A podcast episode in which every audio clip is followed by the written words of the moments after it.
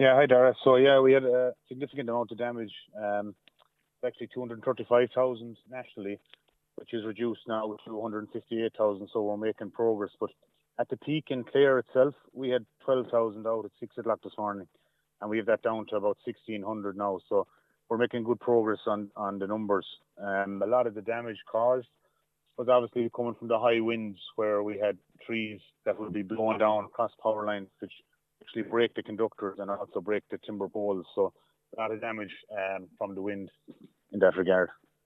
And you speak about the damage there, and I know uh, you are making good progress, as mentioned, with restoring power. But damaged conductors, damaged poles, do we have fear now of maybe potentially long term outages due to repairs that will be required in some areas? Yeah, so you may always make good progress on the bigger numbers, so you get that um, main line. So maybe I'll talk through some of those. So in North Clare, for instance, we had um, Liscannor out. There was 1,500 customers out there, and they're restored, and we had over 3,000 out in uh, Miltown Malbay. So West Clare, then we kind of similar numbers. We had around 2,000 in Kilkee that were restored this morning, but we still have some outages in the Kilbaha area. And I suppose in East Clare, then in the Tulla kind of Maghera area, we had uh, about 1,500 out overnight, which is down to 200 now because we're down to that last section where the damage is. And there's also some smaller outages still in Whitegate.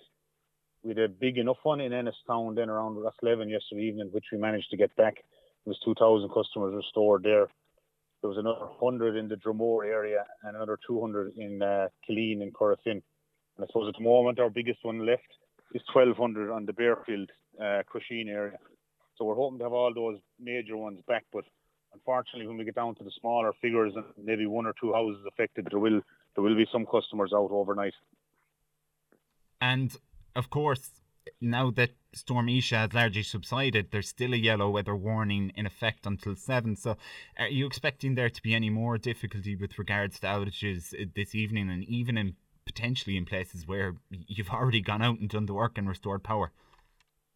That's exactly it. Yeah, it is. It is still blustery, and anything maybe that was slightly damaged yesterday could still be hanging on. So we would be urging people if, if the, their power did come back, that and it goes again, that they need to ring in again and log a call again because it may have been part of a bigger outage, and now there's just damage to their own particular group or the smaller area for that particular transformer. So it would be important for people if they still haven't power to ring in and log the call, so we'll know exactly that they're still out and that they weren't part of the bigger outage earlier in the day. And uh, just finally, then, Alan, when it comes to damage, potentially fallen poles, fallen uh, damaged electricity wires that become exposed, when it comes to, I suppose, reporting that, and well, even for members of the public that may encounter it, are there dangers associated if I'm to say touch an electricity wire, if uh, I'm to see a pole? How how should I navigate that for my own personal safety? Absolutely, yeah. It's really important to, to stay safe and stay clear, which is kind of the message we've on social media and that at the moment. But yeah, stay safe, stay clear of any fallen cables or poles um, until they make contact with ourselves. And there's an emergency number there, 1800 372 999. But I couldn't be clear enough on the message. Stay clear until one of the ESB staff gets out to make it safe. Don't take any chances in that regard.